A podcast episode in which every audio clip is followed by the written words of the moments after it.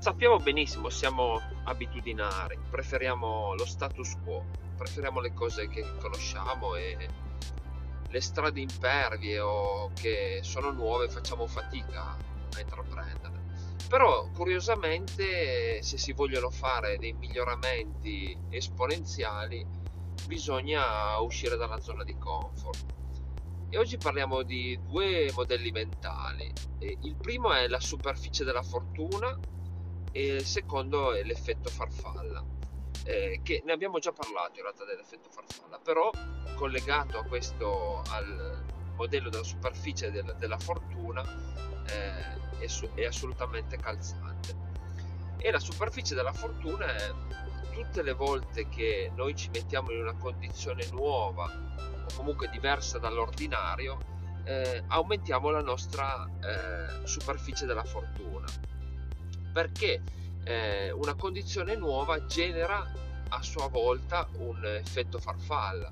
Quindi eh, l'effetto farfalla, come abbiamo detto nel nostro podcast precedente, eh, è quell'effetto che una minima, minimo movimento di le ali, il movimento delle ali di una farfalla possono generare un tornado dall'altra parte del mondo.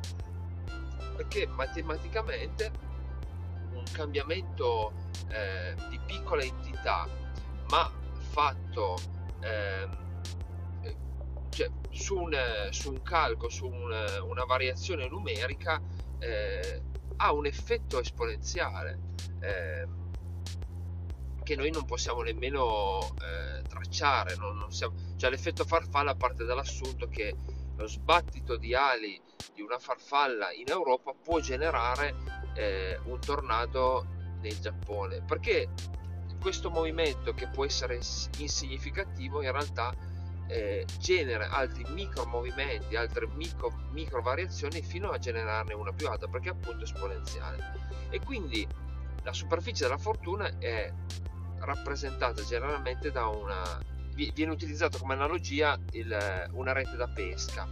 E questa rete da pesca più è grande più potenzialmente prende eh, pesci.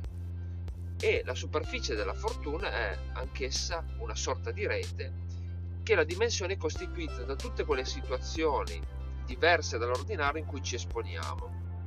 E quindi aumenta ovviamente il numero di possibilità di effetti avversi di, eh, scusate non di effetti avversi ma di pos- nuove possibilità ma potremmo aggiungere ancora un altro modello mentale che è l'entropia L'entropia è praticamente la, il potenziale inespresso o comunque il potenziale che c'è dietro a, a qualche evento.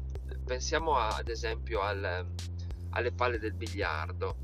Quando sono posizionate, eh, quando sono da, posizionate al centro, prima di eh, lanciare contro la, la pallina bianca, la loro entropia è molto bassa, cioè le configurazioni possibili eh, in, quella, in, quella, situazione iniziale eh, possiamo girare le palline in un altro senso, possiamo eh, cambiare di colore, cioè riposizionare i colori, ma non, non abbiamo tante configurazioni.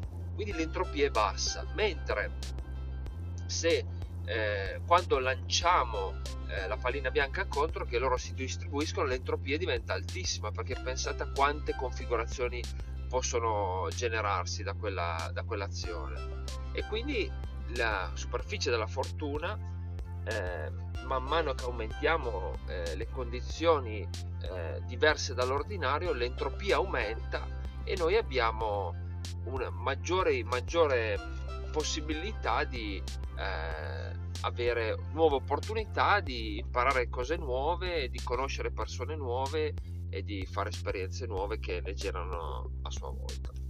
Quindi eh, abbiamo iniziato con due modelli, ma in realtà i modelli sono tre da tenere in, eh, a memoria. Eh, superficie della fortuna, che più aumenta superficie, più proviamo cose diverse e più eh, abbiamo l'opportunità di migliorarci.